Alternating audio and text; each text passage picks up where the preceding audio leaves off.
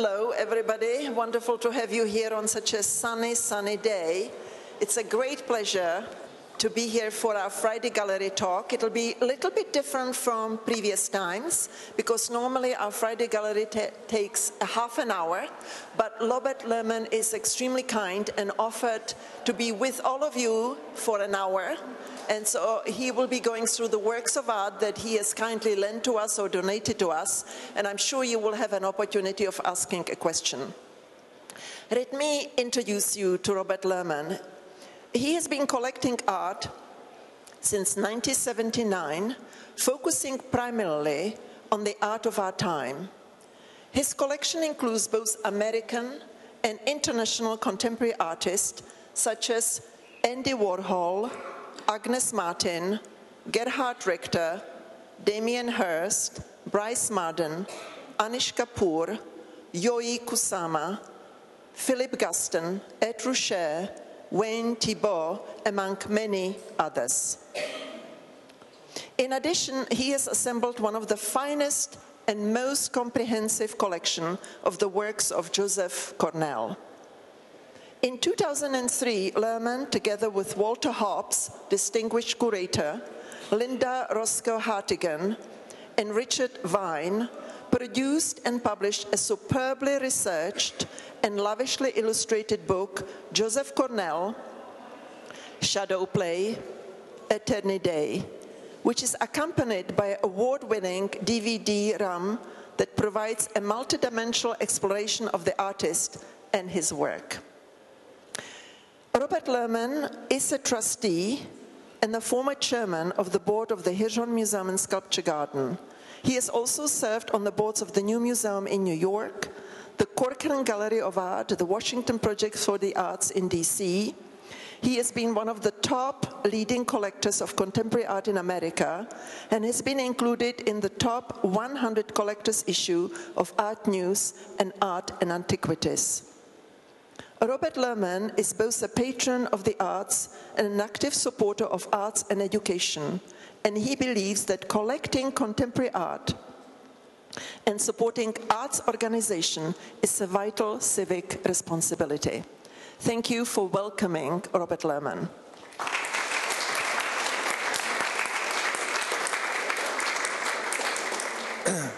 Thank you, Milena. As a native son of Washington, I got my start looking at contemporary art here at the Hirshhorn, and it became a goal for me to participate in the dialogue of such esteemed colleagues that work here as Milena. And so I worked my way up to be on the board, both out of curiosity and interest, and also of necessity in terms of wanting to learn more about things that frankly were a language initially unfamiliar to me. In that capacity as a trustee, we do have the opportunity to give our resources to the museum, and that is my way of telling you that it could be said that I paid her to say that. um, it is true that um, I learned to look at contemporary art first here, and it was the doubt of the, huh? What is that? That I found uh, initially both challenging but ultimately rewarding. So that when we look at works of art, an artist named Ed Ruscha, who is a California uh, fabulous painter and some might say conceptual artist in the way he approaches painting. He said to me, Robert, what you want when you look at a work of art is to first go, huh, and then go, wow. And so I can say by a total wonderful happenstance that the work that we can all see easily here by Alexander Calder, which I'm guessing is 1944. Ooh, I'm right, it's 1944. Is one of those things that one might initially go, huh? Uh, and then go, wow. Of course, it is a mobile, which is a, a name given to the work by no less an important figure in a new way of seeing than I'm told by my mentor Walter Hopps. The word mobile was created by Duchamp. And in Duchamp, Marcel Duchamp, the person who took a found object in 1913 and said, I can, by my vision as an artist, say that the work that I'm looking at is a work of art, even if I didn't make it. And as you may already know, the work that he presented to be more flagrantly transgressive was a urinal, which, um, of course, would never in, in a million years of prehistory have been considered a work of art. I mention that because the idea that these things that get put together and are found may or may not move you is not one of a challenge to you. And that's often, I think, what gets in our way of seeing in which people go, oh, they must be fooling me. Because when you take that attitude, which is a natural reaction to something that's unfamiliar, it distances you from the eureka moment of the wow, which is not to say that you have to like art, wow, I like it, to appreciate it, but the thing that Duchamp invited us to do is to say, you get to participate because it's what you think as a viewer that gives the work its meaning. We as artists make things that reflect how we look at the world, and you as viewers complete the experience so that I say it's art and you say whether you like it or not. And if I could just give you this very simple and at the same time powerfully useful tool, which I got in the most exotic place, which was my son's first grade class. When I went to his class in the art room, it had three questions. Question one is, What do you see? Question two, What do you think?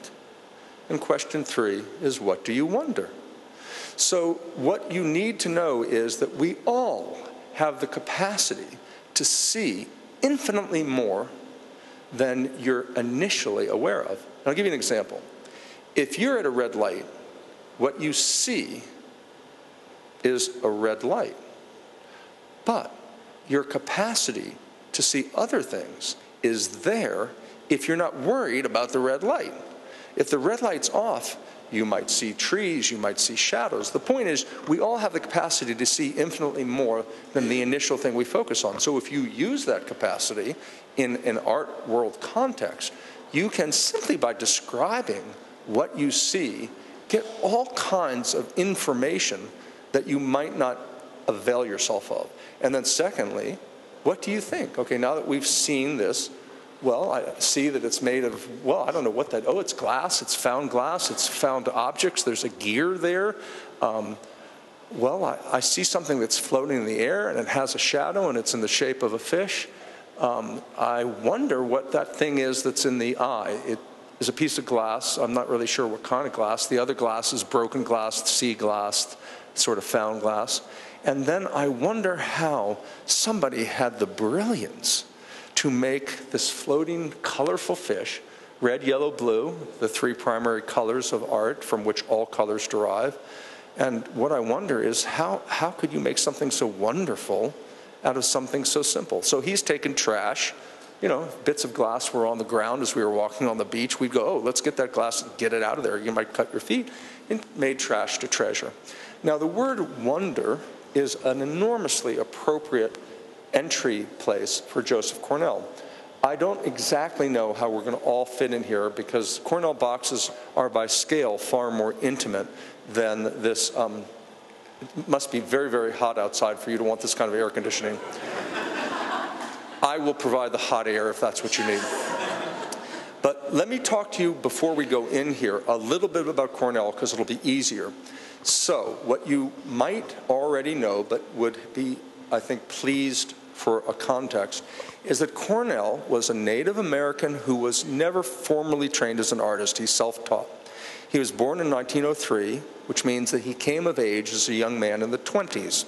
At that time, Surrealism was the new thing coming to America from Europe. As we know, Surrealism was a reaction against the strange new mechanical dysfunction that happened post World War I. And the artists thought if the world is that strange, we are going to start looking for strange things in the psychological inner world. And if any of us has ever seen a Dali, the next question that I asked about what do I wonder in Dali is, what in the world did he have for breakfast? What did Salvador Dali have to get that vision going? But I mention that because Dali's and the surrealist sensibility was to take things and to completely change the context using what was then the avant garde notion of going into the psychosexual adventure of the mind and then reflecting that out in ways that often were strange and at the time and perhaps perhaps even now less if not totally incomprehensible that having been said cornell took the method of the juxtaposition of different things but for a very different purpose than the surrealist who embraced his work as an extension of this avant garde idea.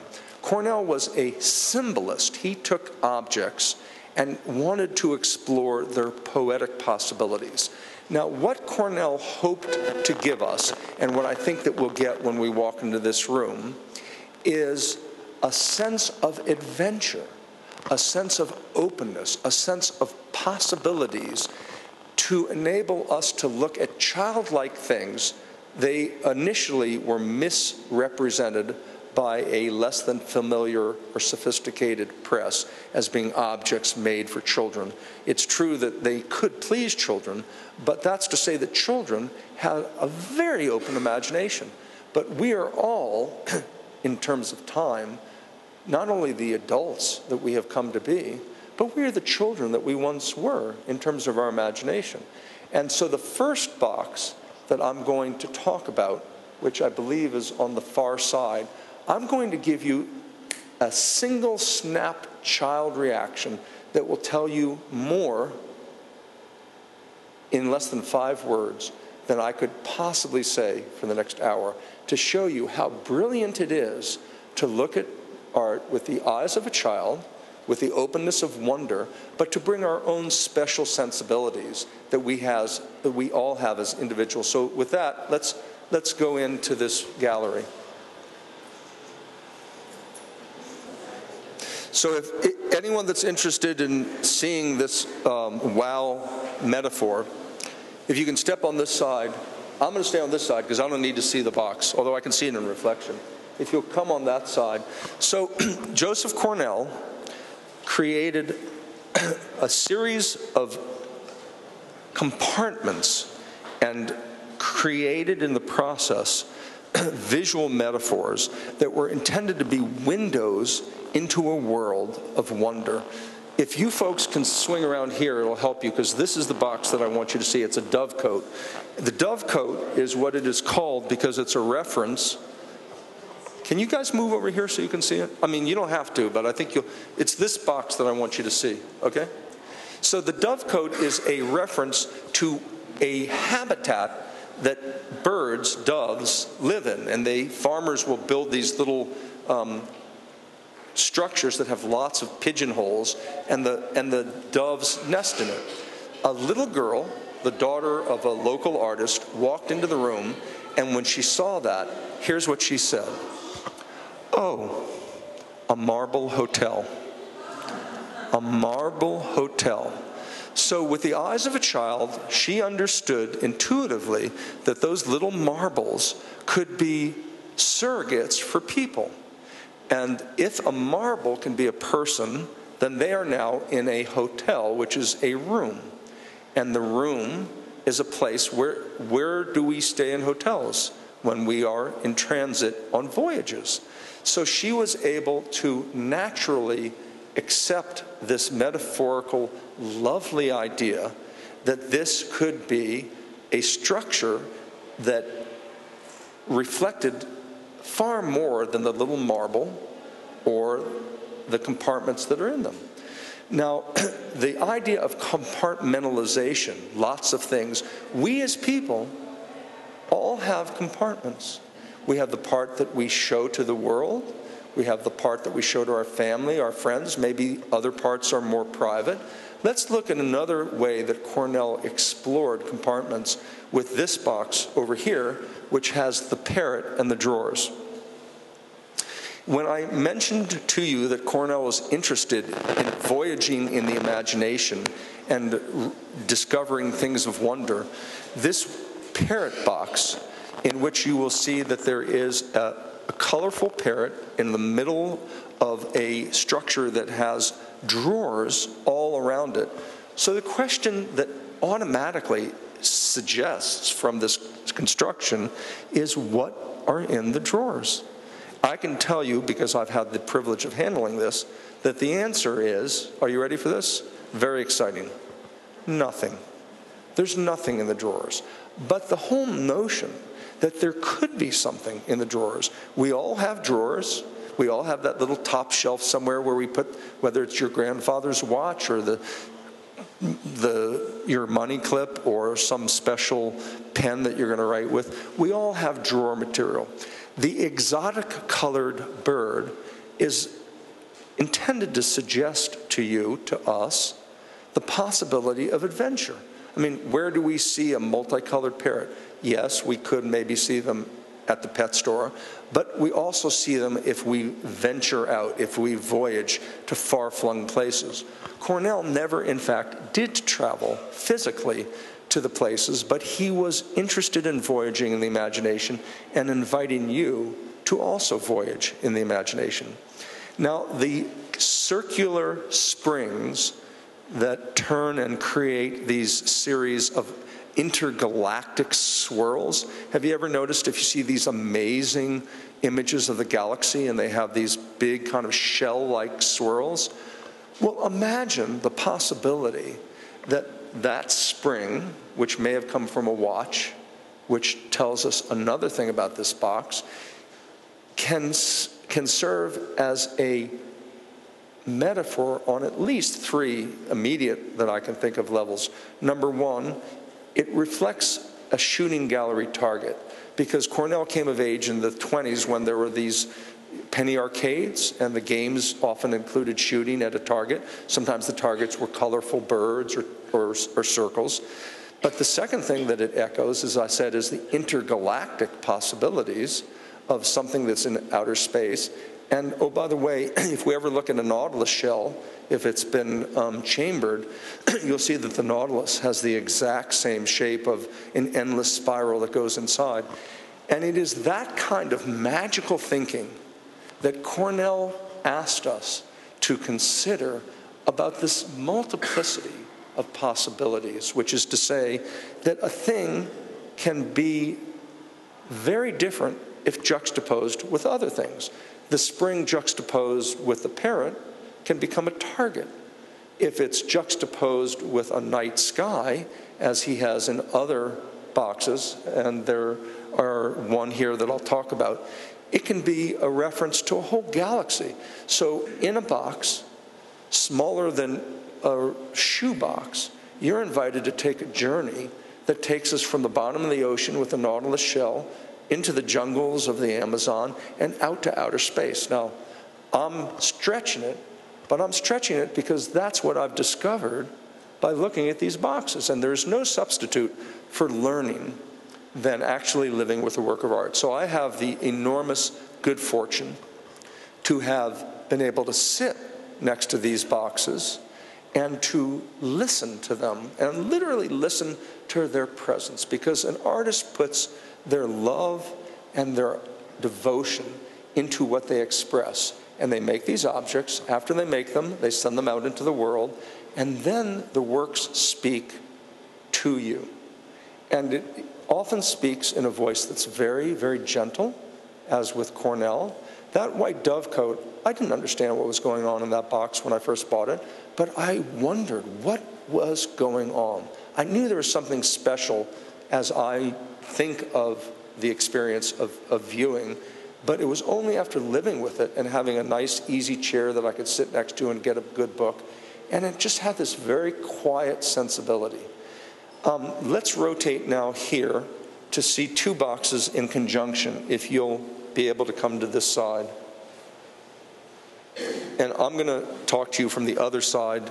Two very interesting juxtapositions the box on the right, and you'll see that there is two colors of sand. There are two levels. There's a, a red sand on the bottom and a blue sand on the top, and that in the blue sand is um, what appears to be some sort of starfish. So, may I suggest to you that Cornell was mindful of the possibility where do voyages in the olden days start? They start from the shore. And what do we find on the shore? We find sand. And the duality that I was talking about of the ocean and the great blue sky is possible that that star also could be a, a suggestion of the star in the night sky. Now, why red sand, blue sand? Maybe because blue is night and red or yellow could be day. So there is these kind of notions of time and the world. How do we define time? We define it by night and day. Cornell is playfully giving you those combination of possibilities. The larger box that is to the left of the sand tray that is laying on the, on the floor of the vitrine has a series of glasses in which there are marbles.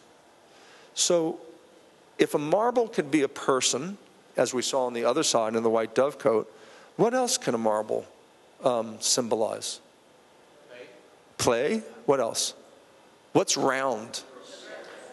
The earth, a planet, right?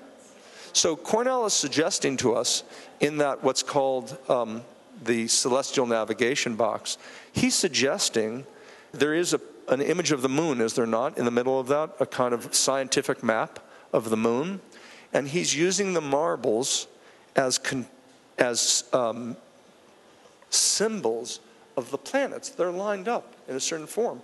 And what's holding them? These glasses.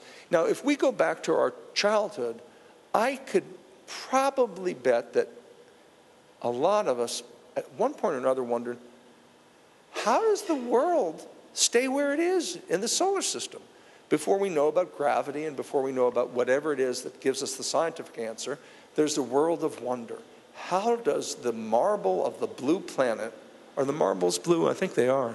Yeah, so the Earth is the blue planet, right? So there you've got the Earth and the moon, all contained in a box. And the rings, remember I mentioned that rings and spirals could suggest planetary arcs? The rings there are a reference to the um, path of planets as they, whether it's the moon circling the earth or the earth circling the, the, the sun. These are very playful, very interesting and very childlike, simple, but profound possibilities. I don't mean to suggest that any of this you have to buy hook, line, and sinker.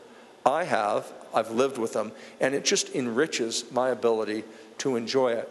The last box that I'll talk about in this vitrine, and then we can have questions, in which case I'll talk about anything, is the hauntingly beautiful blue Medici princess that is at the other end of the vitrine. So, all of those of us that are on this side, if you want to see it, maybe you can scoot over there. Cornell was very interested in metaphorical, we've talked about, but also metaphysical possibilities. And when I say metaphysical possibilities, I'm talking about the symbolist poetic sense that you can travel in the imagination. And traveling in the imagination is very much about how we look at the world and how we use our time. So you will see that in addition to the dimensions of the height, width, and depth of this work, that there's another aspect that is very much in play here. Does this book a box look brand spanking new to you? No. It's been, it's been aged. Cornell used a word that he called vintaging. He wanted his boxes to look old. so when I mentioned to you that when we're sitting and we're thinking about art, we receive so much more information that you may not be consciously processing. But that doesn't mean that you're not taking it in.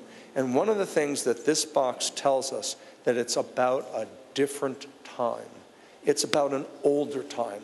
The image that he chose to put in it is of a Bronzino painting of a little princess.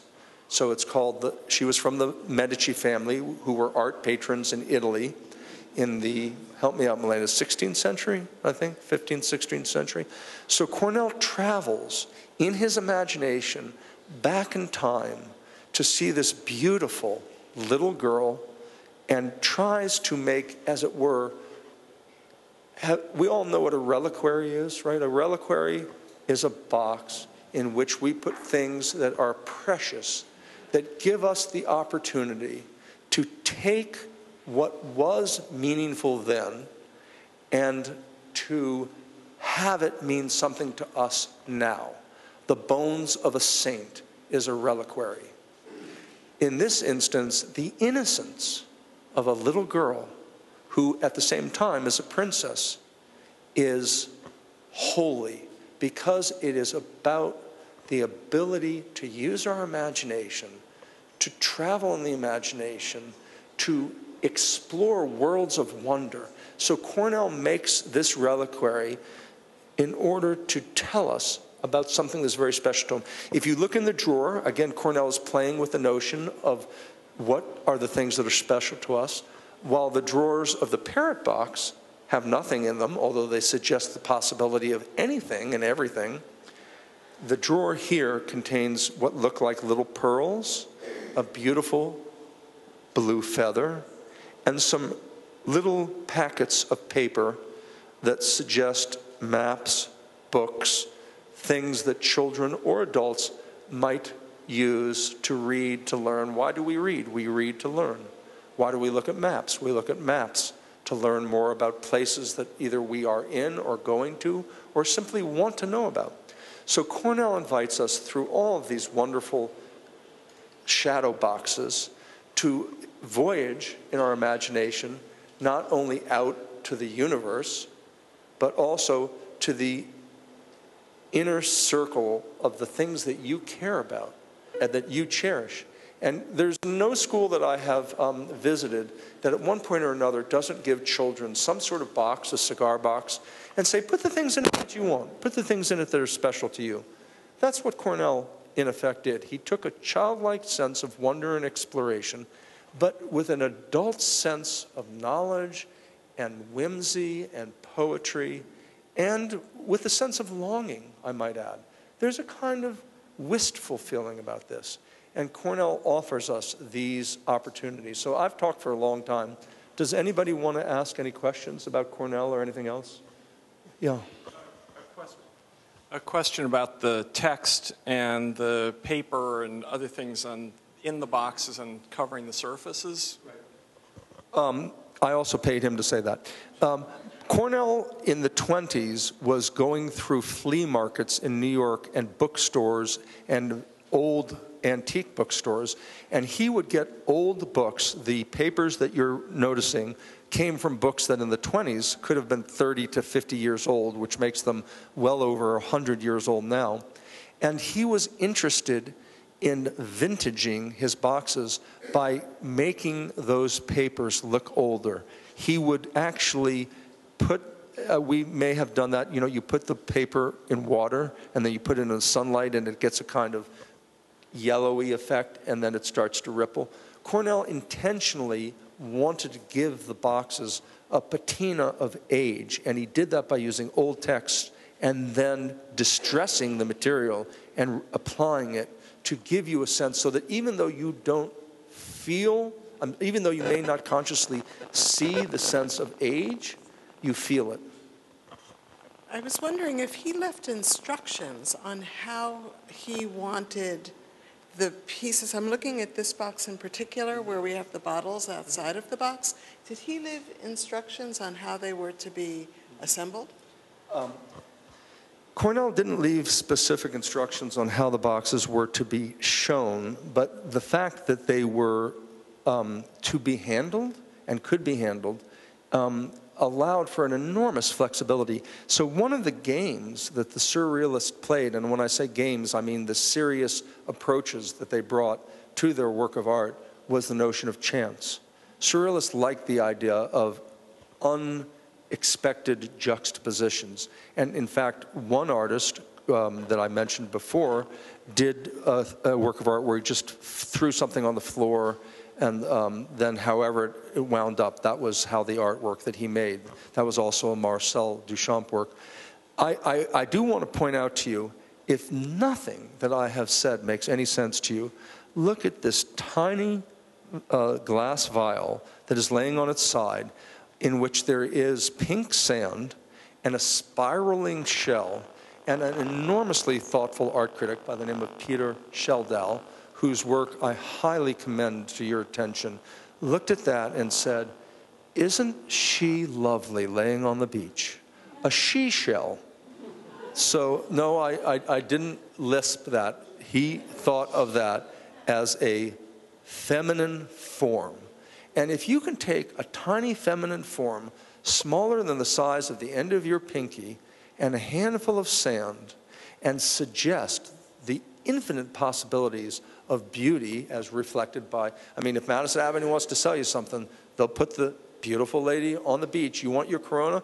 You look at that beautiful lady on the beach, you're going to get your corona.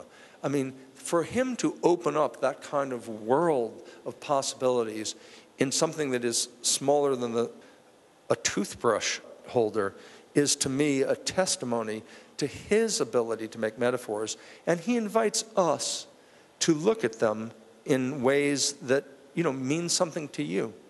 Any other questions? First of all, I want to thank you for this talk. It's really uh, lovely to hear your passion and support for this artist. Uh, did you ever get to meet him or get to see his studio, or is everything second market? Um, the question was, did I meet Cornell or see his studio? And the answer is, sadly, he died in 1972. I didn't know about his work until 1980, so I never met him. Um, I did not see his studio. I did go to the house, which is in Flushing, New York, and I explained to the owner of the house uh, that I had just finished research on a book. I showed her the advance copy, and that if she was willing to allow me to go into the basement room where Cornell did work, it would be a very special privilege. And I showed her my business card, and she looked at me and went, Okay, I, have heard that this house was inhabited by an artist. When I went into the basement, there was no trace left of what had been there. It had been completely remodeled, reshaped. But the Cornell Study Center, which is a part of the Smithsonian's American Art Museum, has an enormous treasure trove of objects that were saved from his studio. So while I could not actually see the physical space that he worked in as it was then, I had the privilege of working with Lynda Hartigan, who was at that time that we did the book together, the curator of the Cornell Study Center. And as you look at his objects, which is boxes of sand and marbles and rings and all sorts of poetic cutouts of this, that, and the other, you get the feeling that you're voyaging with him in his imagination that the studio would have given us had we had that uh, opportunity.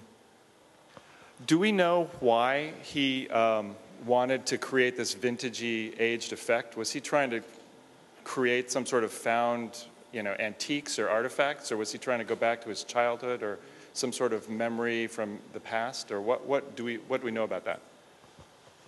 Well, I, I think we know what you just said, and I, I couldn't add much to that, but I'll try to clarify it with one additional thought. Um, when an artist makes work, unless they tell you exactly what they're thinking, you don't, quote, know what they're thinking. And the great surprise that I learned is an artist can tell you what they were thinking and be totally wrong about what they were thinking. And is no, I, I know that sounds crazy, but I used to think, oh, an artist's intention is the touchstone of meaning because all Western civilization is about intention as we understand it. But Dave Hickey, another brilliant writer, said, Robert, I wrote poems when I was 19 years old, and I thought I was thinking about Sally Lou. But it turned out I wasn't. And when I saw that at 27, I realized I was thinking about my mother because she was just nasty as can be. Uh, something like that. Okay, now he didn't actually say that his mother was nasty. I want to be very clear about that. But the point was that what you think you're thinking and what comes out of your soul might not be the same thing. So, what do we know about what he was thinking? I do know that he was interested in voyaging in the imagination and traveling in time. I do know that he was a Christian scientist, and that Christian science believes that while the body is temporal, the spirit is eternal. And that means that notions of time would be inherently at the center of his faith, that the spirit can live forever. And that's part of what we get when we get from reliquaries that the soul and the spirit of someone who is given in whatever way they have can touch us through the ages. So when you're looking for art, you're trying to get something that is not just of its time, but the great works of art transcend time and speak to us from different times. And some paintings or works of art just make no sense to us. And we look at them and go, why did they do this painting of this rabbit that's on the table with the fruit behind it? I mean, that's, that doesn't work for me. I can go to Whole Foods and get that. But at the time, the Dutch burghers were able to have a cornucopia of possibilities that didn't exist up until that time. And there are other works that are absolutely and utterly timeless. Go back to the cliche, but it is nonetheless true the paintings on the caves in Lascaux. Nobody quite says that they, quote, know what the artist intended. For me, I know what they intended. They intended to find that animal and to honor that animal's spirit and to consume that animal after they captured it and to live the life while honoring the spirit of that animal to be part of a continuum. So, yes, I think from my point of view, I know that he was traveling in time because it was his spiritual way of facing eternity, which is ultimately the question that we all have to face. There's the here and now, and there's the beyond. And Cornell was trying to stretch the possibilities of what is in the beyond. Now, the only thing that I could add to your very thoughtful observations, which I've simply expanded on, is Robert Rauschenberg, who learned a great deal about collage and assemblage from Joseph Cornell, told me that he was trying to keep things safe behind glass. I do think it's true that Cornell was trying to create habitats in which the world was safe. And because he came of age, and I'm going to do a little bit of Freudian analysis here, which is not compelling nor factual, it is just a response. Because his father died when he was preteen, and because he lived through the Depression, I think he was trying to make the world a kinder, safer place than the world that he had experienced. We also know that Cornell's brother suffered from a, a physical uh, I think it was muscular dystrophy. And he cared for his brother in the family home the entire 53 years of his brother's life. So there's another sense of loss. If the child can't go out to run and play in the sun, we'll bring the sun into the child and let them have that experience. So I think that's very much what it was about. Any other questions about Cornell? We got someone.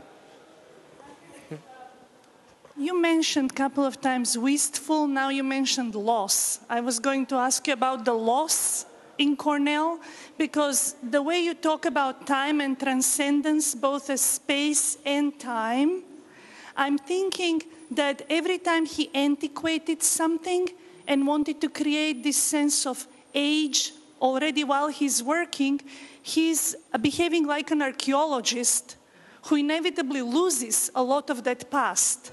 Do you have a feeling that he imbued a lot of his boxes with the idea that original meanings are no longer possible? And that that past is somehow lost on some level? I, I wish I had said that. Yes, I do think that. Um, but I also think that he understood that original meanings, while lost in their original context, can nonetheless have new possibilities. And you've brought up something that is one of the most dynamic questions that I've never been able to answer. And that is I wonder how people saw and then picked the work of art when it was first made. What did they think of it then? When, if you like pop art, I have no idea how people in 1963 looked at a Campbell soup can or a picture of Marilyn Monroe by Andy Warhol or take your pick of other artists, how did they look at it? Did they think it was outrageous? Did they think it was fake? Did they think it was fun? And of course, every person has their own take on it. So, yes, I do think, as I wish I had said it as poetically as you had, that he was aware of the loss of meaning, but I also think he was aware of adding layers of meaning.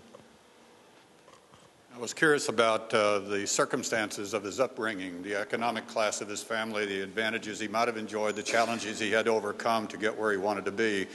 But my real question goes right back to your opening remarks in the other room about our response to art. You're a collector. You look at a lot of art. Some of it interests you, you want to embrace it, probably some of it doesn't, you turn away. Do you put an equal value on any strong response to any art that you see, whether it's positive or negative? So, two questions. The easy one is Do I put an equal response? Yes. In some ways, what you don't like might be more meaningful to where you are than what you do like. So, I do value, I, I kind of think of myself as a Geiger counter. I first see how strong the signal is, and then I try to tune into the station because just like on your radio, if the dial's not in the right spot, you're going to get static. But you tune it a little bit, and all of a sudden, whatever's on that station comes through to you. You may like the music, or you may tune into another station. So, yes, I will go from artwork to artwork, like tuning through a radio station, and its presence, whether positive or negative. Remember, Ed Ruscha told us first you want, huh? And then you want, wow. And also be aware that you might initially say, Ed taught me, what you don't want is a work of art that you go, wow, but then after a while you go, huh? No, it's just got wow. It's just got wow factor, but there's no real huh, you know, there. So that, that's it. And, and your second question was his, his, his circumstances. Cornell started his life as a young lad with a very successful and prosperous upper middle class circumstance. His father died when he was still preteen. They lost their wealth as a result of um, some poor management that was done by others for the widow, Cornell. And they moved into a very lower middle class or middle class um, lifestyle in Flushing, New York. On imagine now, get this: Utopia Parkway is where Cornell's life, from age about nine until he died at age 72, lived. He lived on Utopia Parkway, and I think he was creating these little um, utopias. Uh, that's just a wordplay, but one that Cornell, of course, um, he did experience a substantial loss. And as the oldest child in his family, he had to step in and earn the livelihood. Before he worked as an artist, he was a traveling salesperson for textiles. So he did need to care for. He knew about being the surrogate father. And that sense of loving and caring for the family, for his crippled brother, whose name was Robert, I think is very much part of the sensibility that was noticed in the tenderness that you see in some of these objects. Uh, he did go to Andover, but he didn't graduate. He, he, he went to Andover because one of his, his father's employer arranged that he would be able to have a private school education at Andover, but for reasons that I've never heard explained, he never graduated from Andover. Okay, let's go into the next room.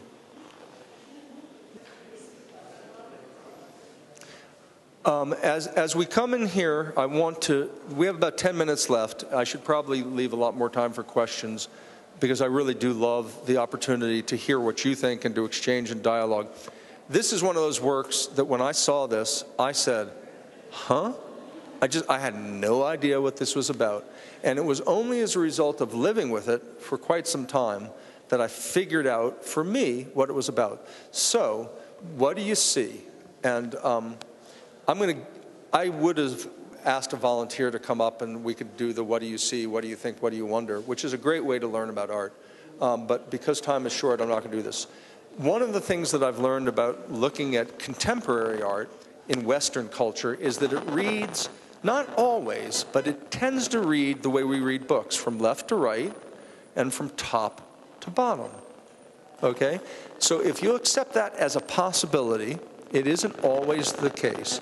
We start out at the top, and what we get is an absolute minimalist, clear, white if for lack of it, call it the void, the white space, you know, white light. And you come down And what do we see here? This is a mixing pan. The kind of thing, if somebody's mixing cement, right? They would pour the water and the sand and then they'd add whatever they add to make cement. So this is something that is a container. Now it's very strange to see a container that is put up like that, but that is in fact what that is. That's what the physicality of it is. Now, what is it that's coming from the sides of the container? Well, it's very easy to see from the, from the, from the middle. What we're seeing is a pair of hands and, and extended arms, and the natural wood echo from nature the same feeling of arms reaching out. So, what does the gesture of reaching out mean? Help, assistance, maybe longing, wanting to be something or have something or, or embrace something. And what are those arms reaching out to embrace? A chair. What are chairs used for? Somebody help me. And when do you sit? To get rest. But can you sit on this chair? Why? There's a duck on it. What do you mean there's a duck on my chair? I need rest. Help. And then above the duck is what?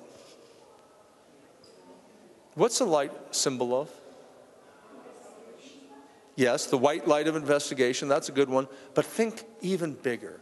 White is a symbol of the divine, light is a symbol of the spirit. So, for me, a very simple and a very profound potential meaning of this work by Ed Kienholz is we come from who knows where. We come into the world where we have to mix it up. We're all made of a combination of substances, whether it's your parents, your genetics, your environment, your time, the things that happen, and we all have longing for that sense of rest. But the sense of rest that we look for, the chair on which we sit, can often be a decoy from the real place that we need to get. And where is that place? It's the white light, it's the Madonna above that's hidden behind that screen. And the light on that Madonna, and I just noticed this now before you, has all these points of light coming out. So, this is an enormously poetic statement about life and longing and the human struggle to find a combination of engagement in the world and relief. That doesn't necessarily mean that it is what Ed Kienholz thought, but that's my read on this work. Let's go into any, any questions about that? Nobody wants to deny that? Okay. I got one question. So, so does meaning replace beauty? Good question. Does meaning replace beauty? Uh, this brings up a really important and wonderful issue. If you didn't get that meaning because you didn't agree with it or you hadn't spent two years looking at it like I did, would it still have value? And I don't think that meaning replaces beauty, but I do think that meaning enhances beauty. For instance, and this will show how shallow notions of beauty are. Someone once said to me, Look at that beautiful woman. And I looked around. I was in this Arab market, it was a Christian part of Jerusalem. And I didn't see any, quote, beautiful woman, because at the tender age of 17, beautiful woman to me meant, you know, Vogue, Sports Illustrated, whatever you're talking about. And I said, What, what beautiful woman? And she said, That woman over there that was seated, and she had a very old face with a lot of character lines, but nothing about what, quote, beauty meant to me. So that comment gave that person's face meaning. So I don't think that meaning replaces beauty. I think meaning can enhance beauty. And the reverse question that you're, I think, asking is do we need to, if we don't get the meaning, can a work be beautiful? And here's something that I think is really very special about art and very special about everyone here.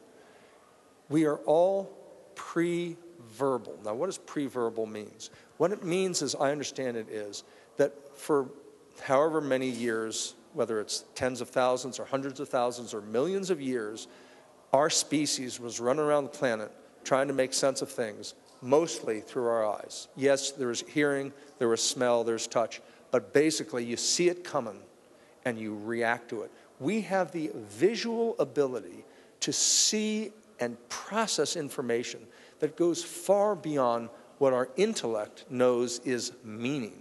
And so I think a work of art can have enormous meaning even without us, quote, understanding it. Because as species, we're wired to take and make meaning from the things in our environment. That's how we survive. So I think art has the capacity to speak to us in pre verbal ways that don't have to have meaning to be meaningful. So I'm very grateful that you point that out. There's one more work that I think we have time to talk about.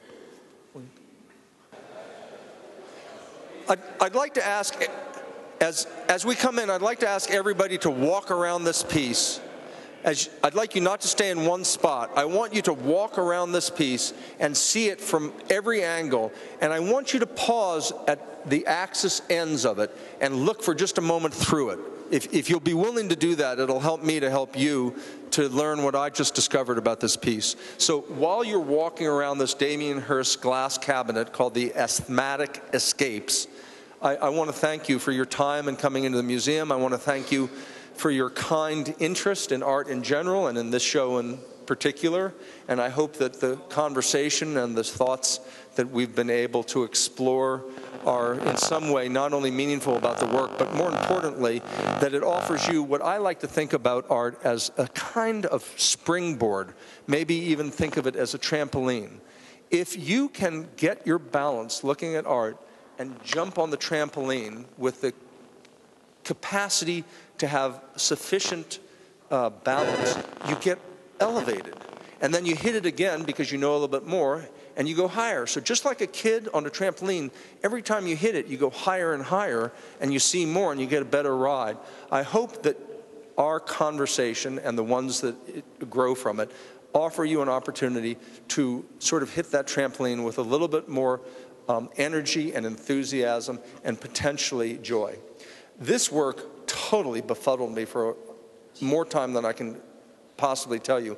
It's called the asthmatic escaped. So let's go through the three question uh, little um, exercise. What do we see?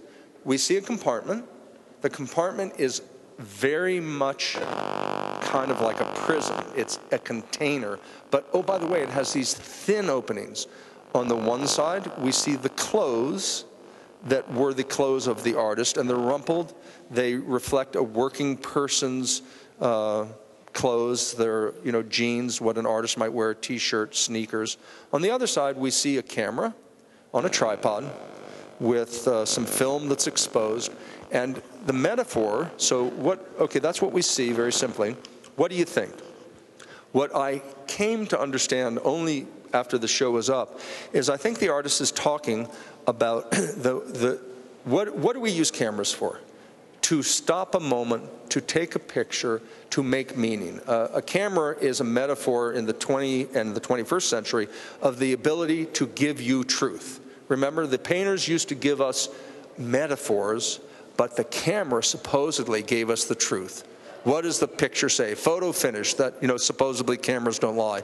By the way, cameras do lie all the time, depending upon where you are or what perspective. But never mind that. For the moment, the camera on the tripod, I believe, is the search for truth. And the artist, the artist isn't there anymore. Why? Because, as the title of this work says, the asthmatic, someone who's trying to breathe but having a hard time getting enough oxygen, has escaped. Now, there is a tremendous sense of containment being locked in this cage. But as I said, if you look through these open slots, there is a sense that th- there is some kind of flow through it especially if you look at it from one end and the other. Because if you look at it from this end, you'll see that there's a camera. And if you look at it from this end, there ain't nothing there. And what I think this is about cycles back to what I was saying earlier that the artists try to give us meaning in various ways, whether it's the Calder fish, or whether it's a Joseph Cornell box, or this is a huge box, if you will, that Damien Hirst has made. And then they escape and we're left to make meaning out of what they have suggested. And that is the dynamic the search for meaning, the opportunity to learn, and then to celebrate different voices that I think makes art so wonderful, not just in the museum, sitting here as a potential enigma, but also as a way of seeing the world so that when you leave the museum, you see the world with that same sense of wonder. What do I see? What do I think? What do I wonder? And I can't thank you enough for the time to talk to you today.